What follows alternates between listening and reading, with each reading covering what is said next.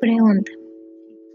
¿Cuál fue la experiencia con el método de centro de gravedad para la localización de un proyecto?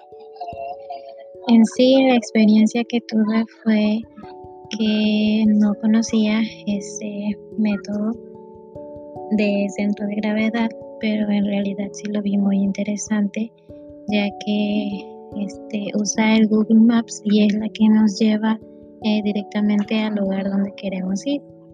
Eh, también me pareció interesante por lo que daba el lugar exacto donde uno podría poner su negocio o podría realizar un proyecto, ya que muchas veces en los proyectos que se realizan eh, cada cierto tiempo solo se hace con la mira en si es que si va a funcionar o no, pero en este caso también da la opción de buscar el lugar correcto donde se debe ubicar el proyecto y pues me pareció muy bueno.